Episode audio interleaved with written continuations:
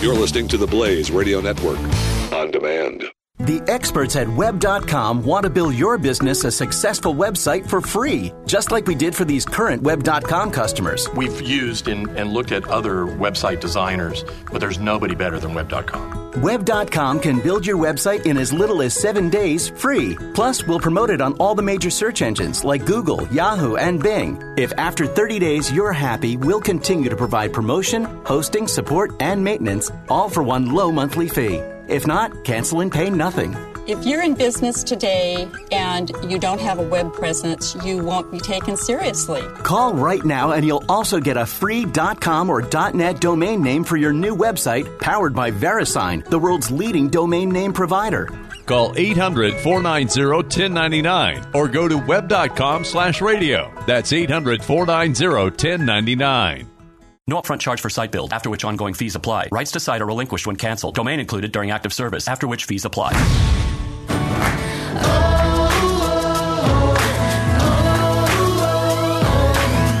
This is The Bonfire on the Blaze Radio Network. Good news, everybody. Bonfire is back to talk the important issues. For example, Gladiator versus Braveheart. That is a question for the ages, something that I've grappled with for over a decade.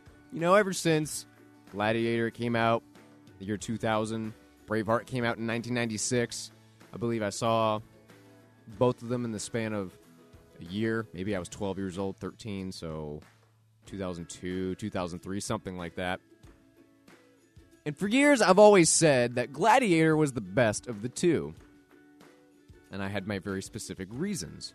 Right now, I'm going to go over exactly why and why it actually just barely inches out Braveheart. I used to be much more hardcore about it, thinking Braveheart was inferior to Gladiator, but now, after I rewatched them both, I thought, well, it's a close call. Very close call. Gladiator came out uh, after Braveheart. But Gladiator is a fictional story. Braveheart is based on a true story. So we all know how that works. Hollywood takes several liberties with the story. And that's fine, it's understandable. But there is something to be said for the movies that have a basis in reality, a basis in history. Those, I think, seem to speak to people more. So that's what Braveheart has going for it the fact that it has a tiny piece of history in it. The Scottish versus the English fighting for their independence. Okay. And there actually was a person named William Wallace. Okay. Gladiator, not so much. yes, the Emperor Marcus Aurelius did exist. Yes, there were gladiators, and Rome was a real place. Other than that, I think many of the characters and the storyline are fictionalized, of course. Now, both in their respective years won five Academy Awards. Okay, so they're both great movies. Gladiator got an award for Best Picture and Best Actor. Braveheart got Best Picture and Best Director. Okay, so those are really those are the big ones for sure at the uh, at the Oscars, the Academy Awards. If you get an award for Best Picture, then that's what everyone in the general, you know, Academy of the Arts says. Ah, that was the best picture of the year. That's what Hollywood goes for. Okay, you want to be the best. Okay, that's just the generic. You are the best picture this year. They both got it. Both movies are rated R, by the way. Just making that clear. And both are about three hours long. Okay, so there are a lot of similarities here. Both have lots of action and a vengeful story behind it, to a degree. Uh, Gladiator, like I said, got Best Picture and Best Actor. Okay, that's a good one too. You want to be the actor or actress to be Best Actor of the Year. For Braveheart, he got Best Director. Okay, directors are just as crucial to the movies as the actors. So the difference, not a whole lot. But why does Gladiator inch out Braveheart? Here's why. In Gladiator, I think that's the one I saw first because it was less violent than uh, Braveheart. Gladiator is a story about a man who is he's doing his duty. He's working for the emperor, Marcus Aurelius. And he's the general, he's fighting, doing his thing. He just wants to go home. The battle's over. The emperor calls him in. He says, "I just want to go home. That's all I want. I don't want power. I don't necessarily want recognition. Just leave me be. Is my is my job done? Because yes, I love you. I love Rome, but I want to go home. I want to go home to my wife and my son." So he has a family, and the family is taken from him. That is, they are killed. Well, in Braveheart, he is a little boy doing his own thing. His parents, sorry, his uh, dad and his older brother are taken from him at a young age. He then retreats away with his uncle, comes back, and says the same thing. I just, I want a family. I want a piece of land of my own, and I want to just be left alone. But yet, they take his wife, and they kill his wife. Now he's pissed. Same thing with Gladiator. They take his wife and his kid. Now he's pissed. Gets a little he gets a little depressed first, but then he snaps out of it and says, "You know what? Yeah, I'm not just going to wander around aimlessly. I have a mission now. My mission is to kill the emperor." For Braveheart, William Wallace, his mission became, "You know what? The English have taken too many. I've seen them do too much. Not anymore. I'm going to fight back." He also fights back for his wife. He does want some vengeance, and he wants to take it out on all the English. Okay. Some serious similarities here between the two. But Gladiator, after I watched it again, I thought it was far and away, you know, superior to Braveheart. But when I watched it again, I thought, actually, it's not so high and mighty as I thought. As I'm watching it, I thought, this is kind of more of a stoic movie. it didn't have as much emotion as Braveheart did. Throughout Braveheart, when I watched that recently again, I watched both of them again recently, I found myself getting more choked up, more more drawn into the movie Braveheart than Gladiator. I'm sitting there watching William Wallace go through all this pain and misery and then going around and kicking some ass and I'm thinking, "Yeah, buddy, get some." And you know, I'm just getting really repped up. I'm thinking, "Wow, man, this is getting some emotions going here." When I'm watching Gladiator, I was like, "Oh, okay, it's pretty cool. All right. Not bad."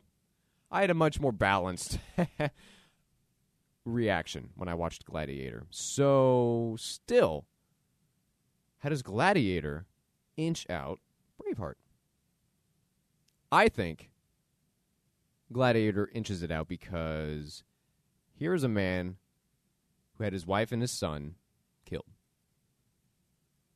He wants to take vengeance out on the emperor, not the city of Rome an entire population. He doesn't care about these people.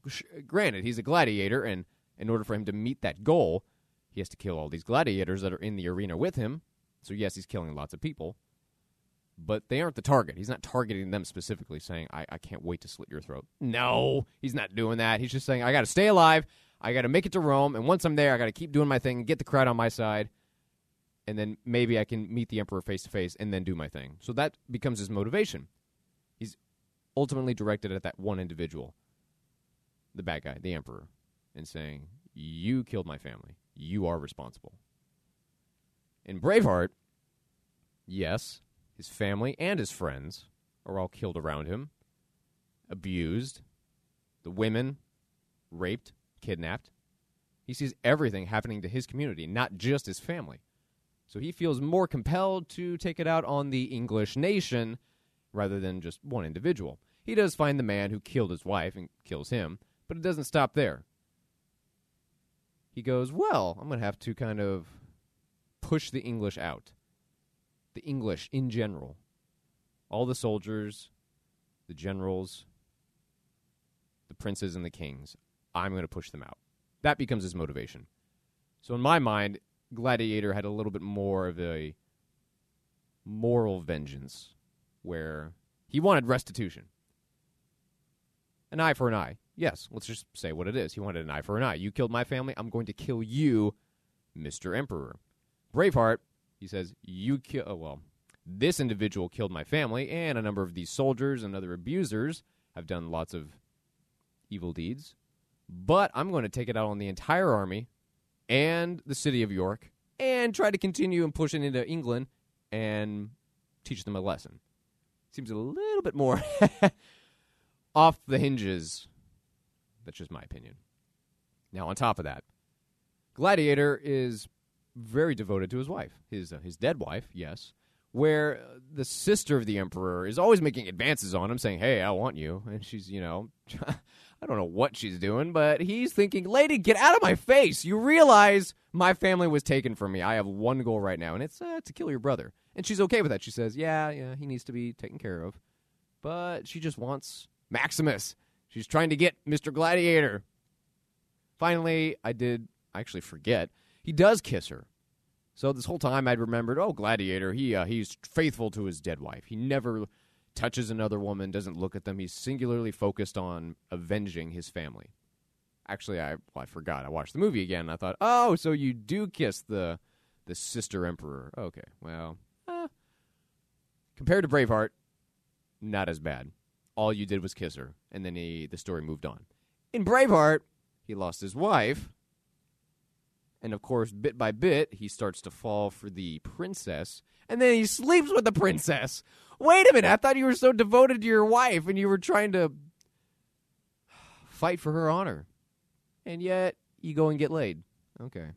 Well, obviously not historically accurate, but I am nitpicky here. I had to make a choice between the two. They're very similar. Long movies, lots of action, good emotion. I, I found actually more emotion in Braveheart than Gladiator, but they're both great. Both won five Academy Awards. You know, actually, Braveheart looks like it's 1995, and then five years later, Gladiator. So, you know, the turn of the century.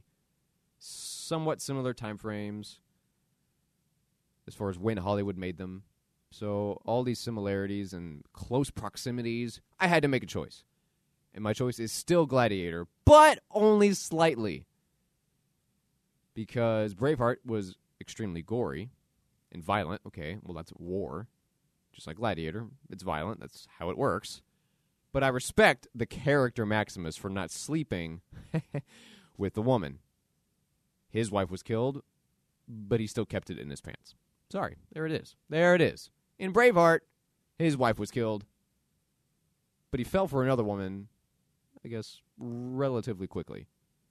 That I did not think needed to be un- included in the story. If I was the director, Mel Gibson, I wouldn't have included that. I would have just said, okay, maybe you're kind of falling for her. Sure, you give her a little kiss, whatever. But did you have to sleep with her? I think there's much more honor in the gladiator who still, even if he was attracted to the uh, the sister of the emperor, still being like, you know what, you're just not my priority. I'm sorry. I have a mission. it's your brother. I'm going to take him out, and then once I do, I can move on with my life. So there you have it. That's my excuse. Uh, Braveheart was more emotional, but the character was a bit more flawed in terms of morals. He wanted to kill all of England and sleep with the princess. and Gladiator just wanted to kill the emperor and then try to move on with his life. There you have it. That is the bonfire analysis between the two movies, Gladiator and Braveheart, courtesy of Andrew Hertzog. Take it or leave it. Take it or leave it. Go back into your circles, your circle of friends, your family, and ask them the same things. Because I like these movies. They're both good Hollywood productions.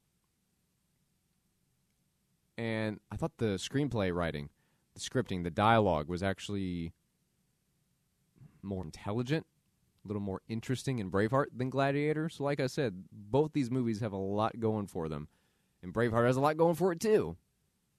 But at some point, you got to make a choice. Which one would you pick as the superior movie?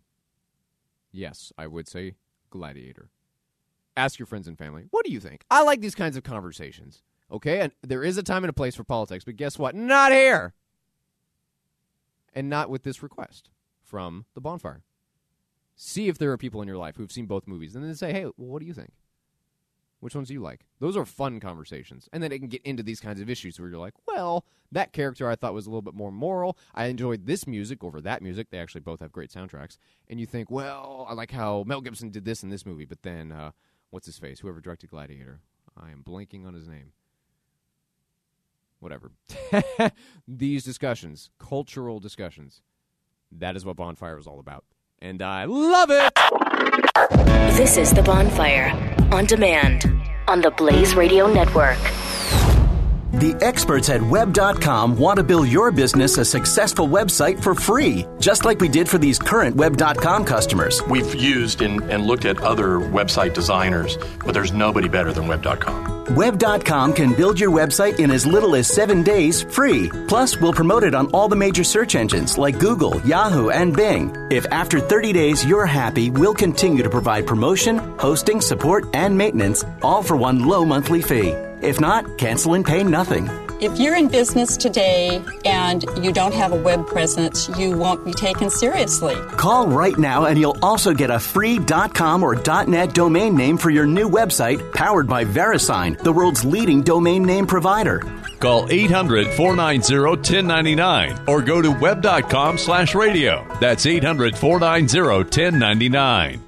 No upfront charge for site build, after which ongoing fees apply. Rights to site are relinquished when canceled. Domain included during active service, after which fees apply. This is The Bonfire on demand on the Blaze Radio Network.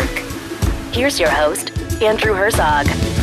All right, something a little different here. Um, a shorter block and a different block. There's an article from the USA Today that I spoke about earlier on the Morning Blaze with Doc Thompson earlier uh, last week. Nearly seven in ten Americans have less than $1,000 in savings. What in today's world, it's very easy to spend your money. There are lots of things to buy. That's great. I mean, that's called capitalism, giving you lots of variety of things to eat your money. So the issue nowadays is more about self control. Where should you be putting your money? And that depends on each person. Everybody's different. America's spend first mentality is a genuine concern, says USA Today. The U.S. is often referred to as the land of economic opportunity. Apparently, it's also the land of consumption and spend everything you've got. We don't have to look for confirmation that Americans are generally poor savers. In July 2016, the personal savings rate was just 5.5%. Comparatively, personal savings rates in the U.S. 50 years ago were double what they are today. So people back in the day used to save more, probably had a little more practicality in that matter. But now, with the consumer economy that we have, which is which is good to a degree, but too much of anything is bad. So here here here's a study that says the average American only saved about 5.5% as of 2016. So 70% of the country has less than $1,000 in savings. So think about that number yourself. If you had $1,000 sitting in the bank, whether you're single or you have a family, how far is that going to get you if you get laid off? Just let's just do that scenario. Never mind stock market crash, a terrorist attack, God forbid, or something even worse. Let's just do your personal universe. If you're doing your thing, you go into work, all of a sudden, you are laid off. You no longer have a job. No more income. All you have is $1,000 in your savings. How far are you going to be able to get paying your bills? I would argue most of the country, that's going to last you one month maybe six weeks max. Now, that depends on other factors. Do you live with roommates or do you live by yourself? If you live by yourself, you're probably spending more on rent. If you live with your parents, then you're spending your money on credit card debt, food, a car, like car payments, or hell, if you're borrowing something from your parents like that, maybe you're paying gas to use that car. Chances are a thousand bucks is not going to get you very far at all. That's why it's dangerous.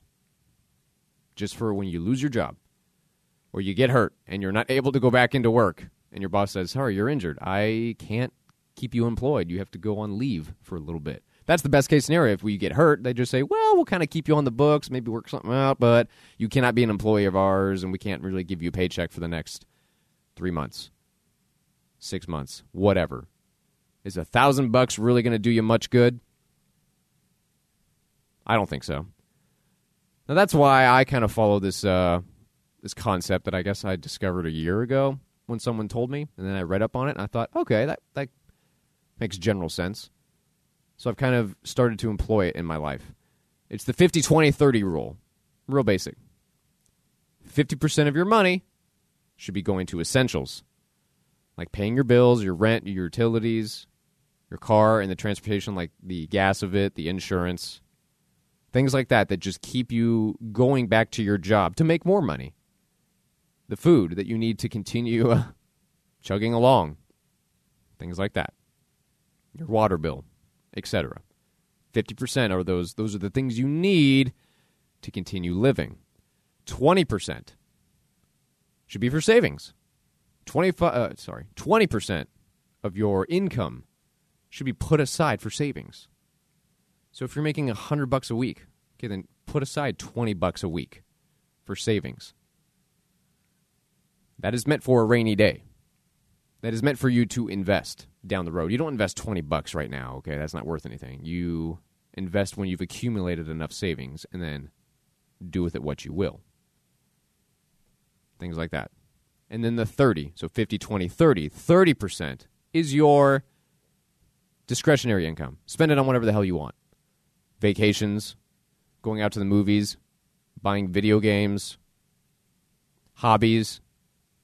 Those are the things that you do to make your present life a good one. 50% take care of your responsibilities, pay your bills.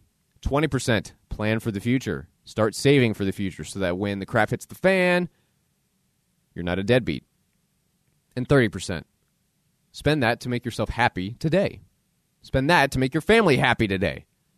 Saying, hey, we're going to uh, Six Flags. We're going to go on a little vacation, just a weekend trip. We're going to uh, drive to the next state over, and that's going to cost us some gas money. We need a hotel room, and we're going to do some sort of activity. We're going to a museum. Okay, that's the 30%. Those are the things you do not need, but you want because it makes you happy. It puts you in a good mood. It gives you some of a reason for living. Because if you do nothing but go to work and you clock in, clock out, that's a really depressing life. You always want to avoid that. We're human beings, we're not robots. You need to have some downtime if you obviously can afford it.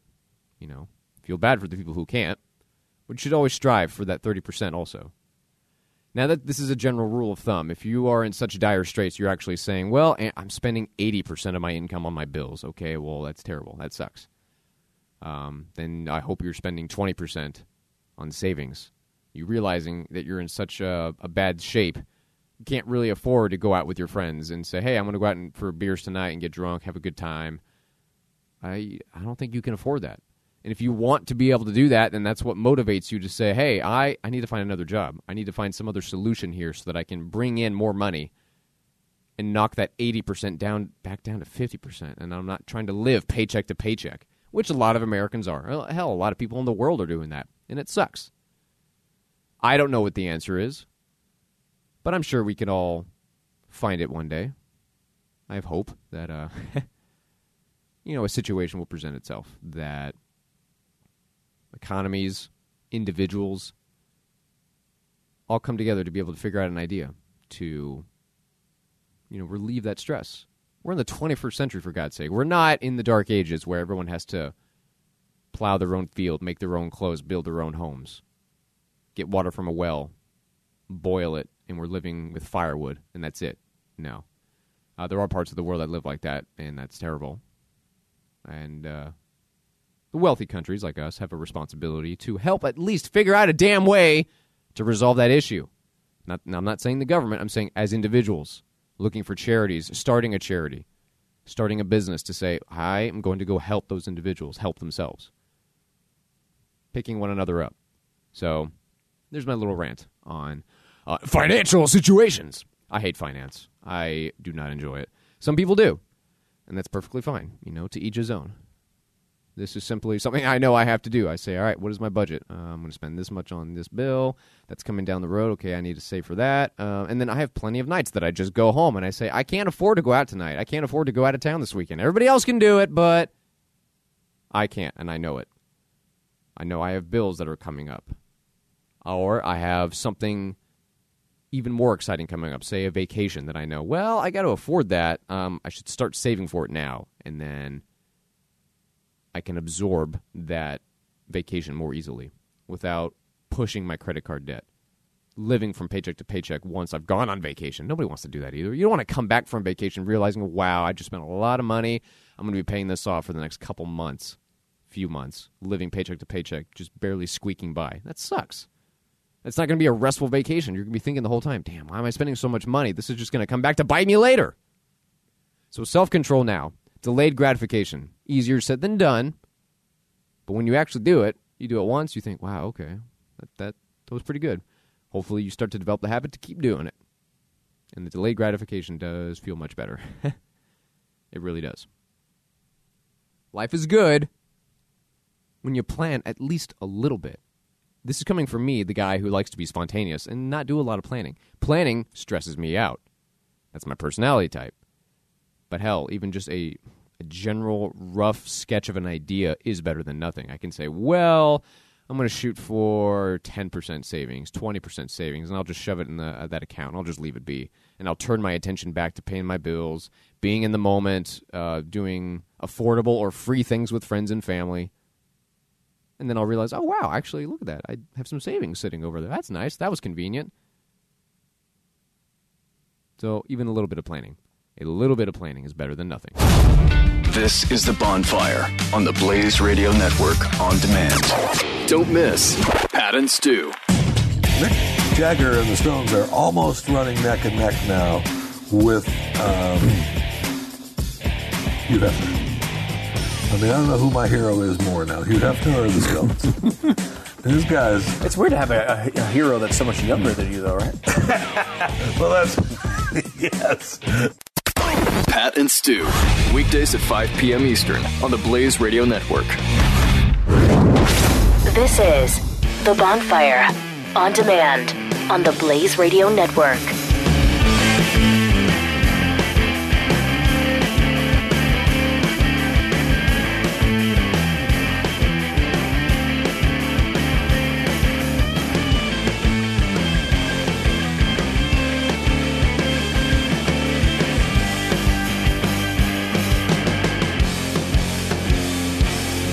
Now, here's something that is 10 years old, but absolutely worth your time in case you haven't seen it yet. A, a long documentary called Planet Earth. Yes, from the BBC. That bad boy got a 9.5 out of 10 on IMDb, 8.8 out of 10 from Top Documentary Films. Um, I bought the special DVD edition years ago. Um, it does exist in you know HD uh, Blu-ray disc. I didn't get that because I didn't have a Blu-ray player at the time. I just got a regular regular DVD. But that that stuff is beautiful. This crazy ambitious, I think, ten year mission that the BBC said, here's what we need to do.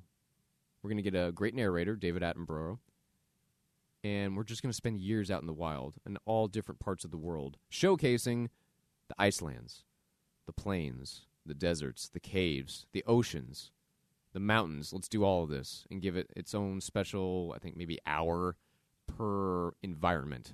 And so, this special case DVD edition that I have, I think probably has six DVDs.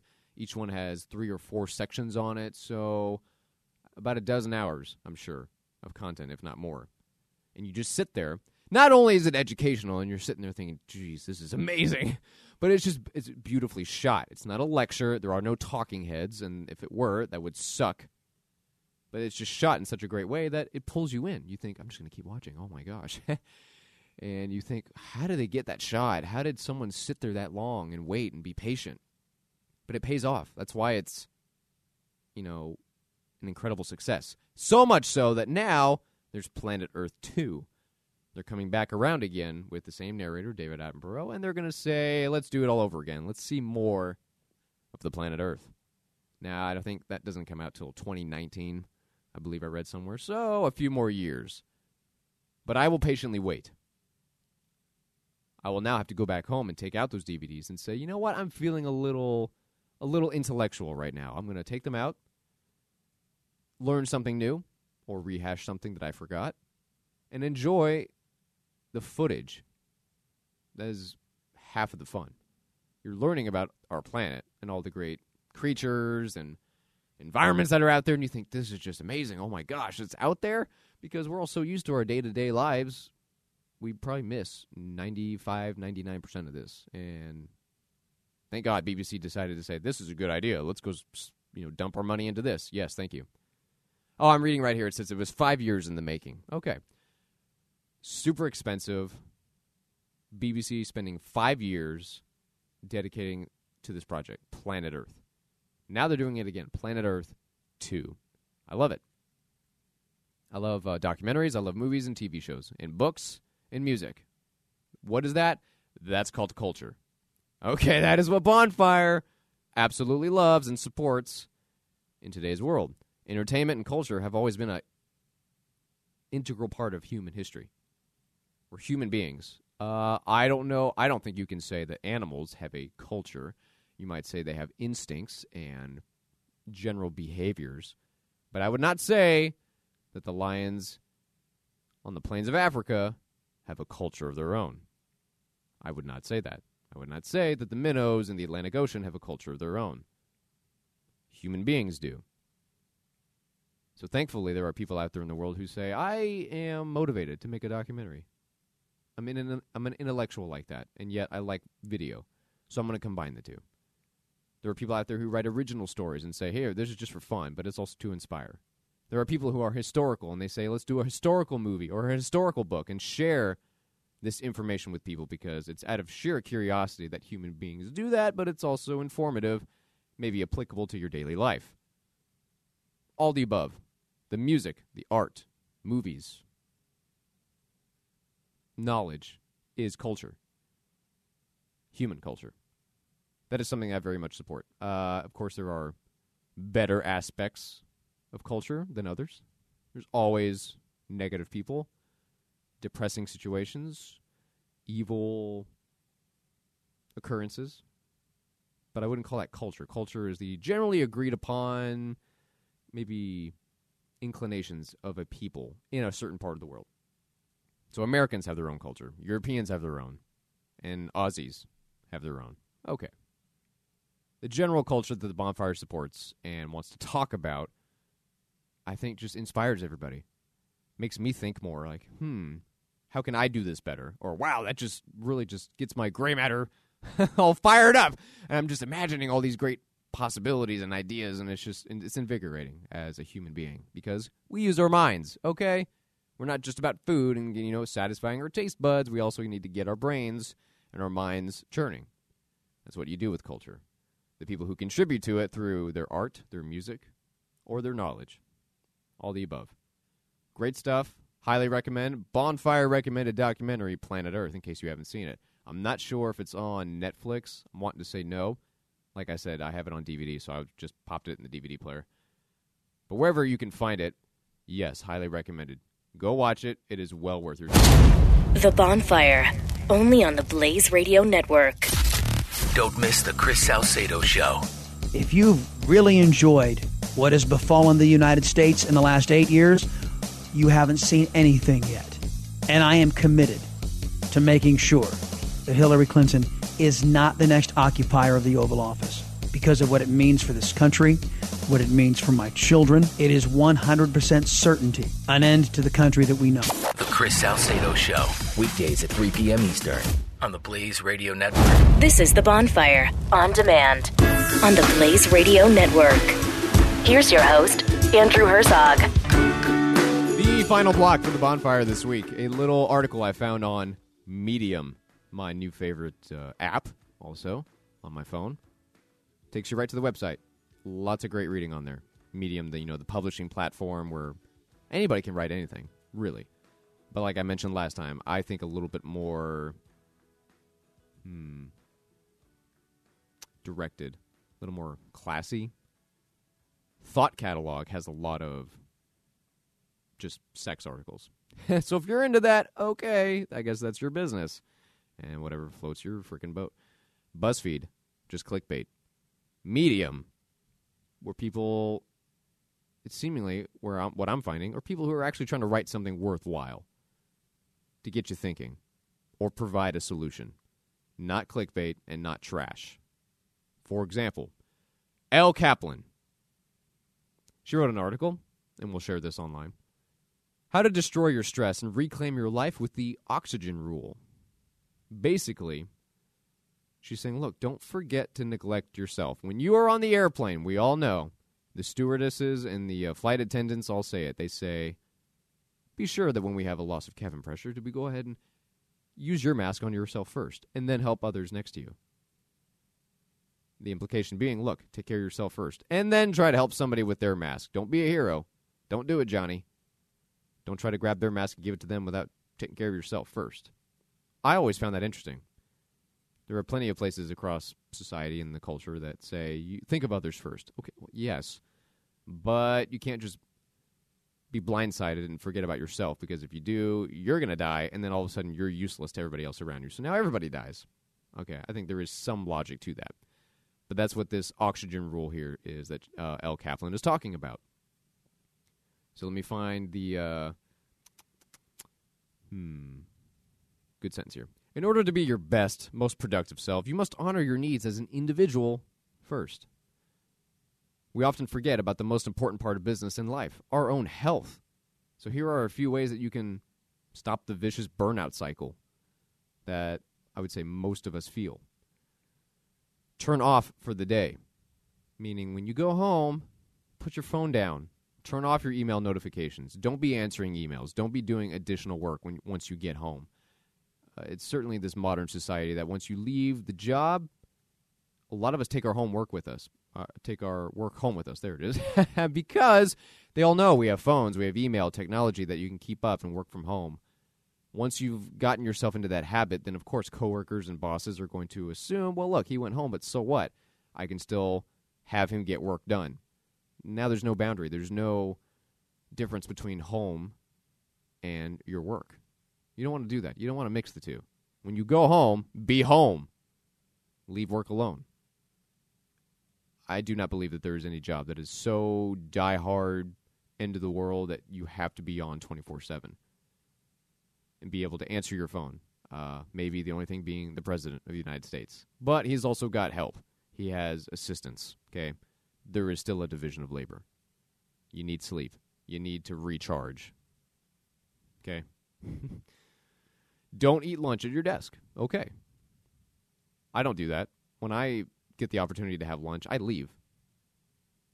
I used to kind of bring my lunch to work, or I'd go out and buy the lunch and then take it back to work. But now I'm in the habit because luckily I live uh, close to my house. I can just drive home and eat the food.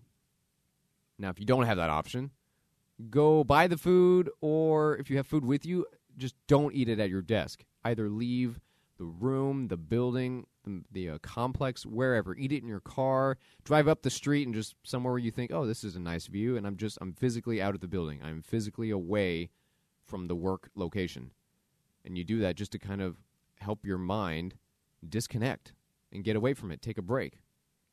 The value of walking away from something and then letting your mind subconsciously digest is, I think, real. Absolutely stress levels can be off the charts when you take your homework with you. You're trying to be super productive and efficient, multitasking, getting everything done, and your mind is moving a million miles an hour.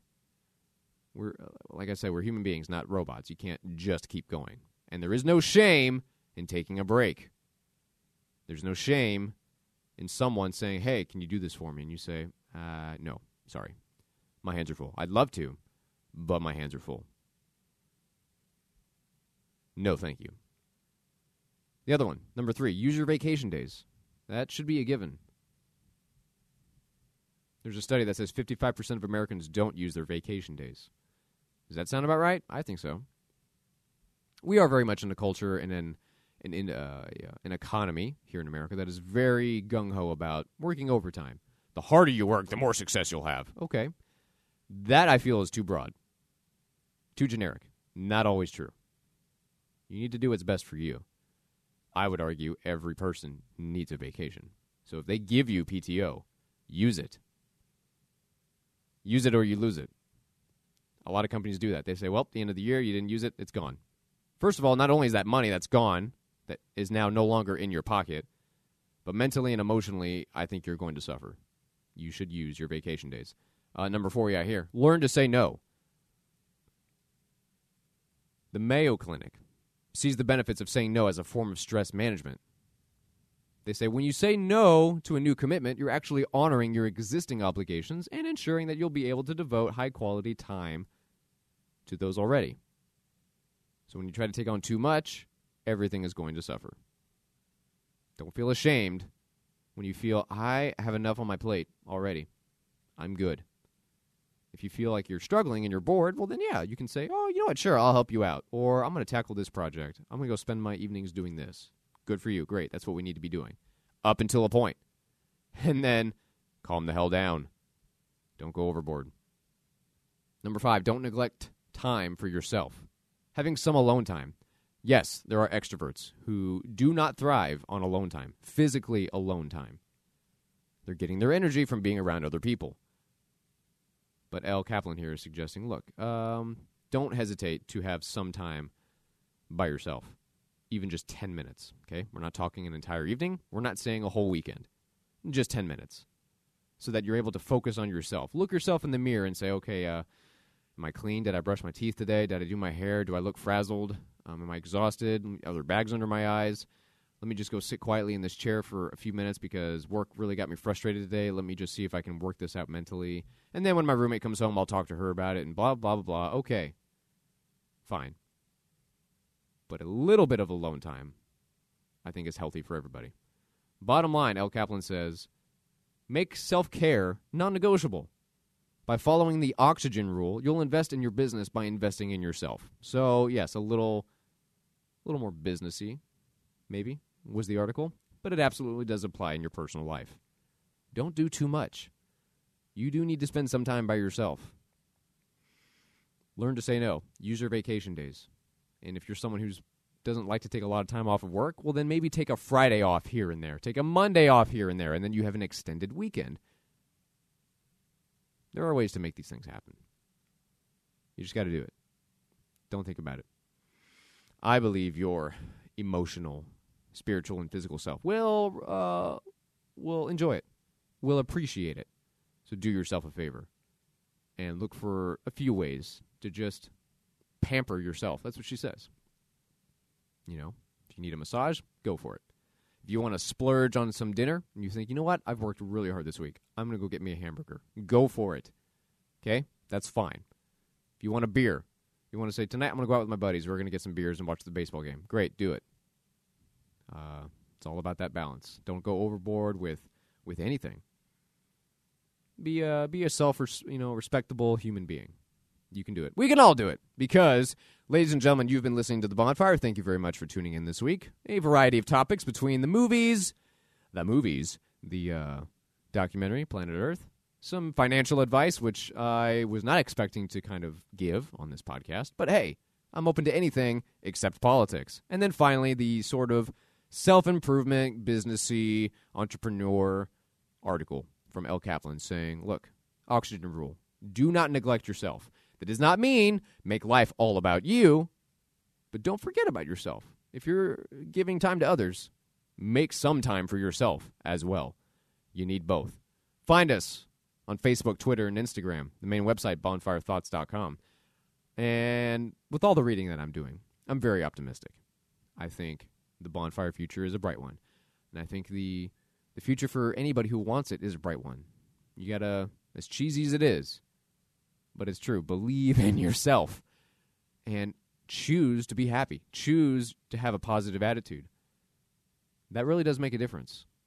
You are what you think you are and how you behave. If you choose to find the positivity, you will slowly become a more positive person, and then people will want to be around you. Life will be good. That's how it works. Andrew Hertzog out. This is The Bonfire on the Blaze Radio Network.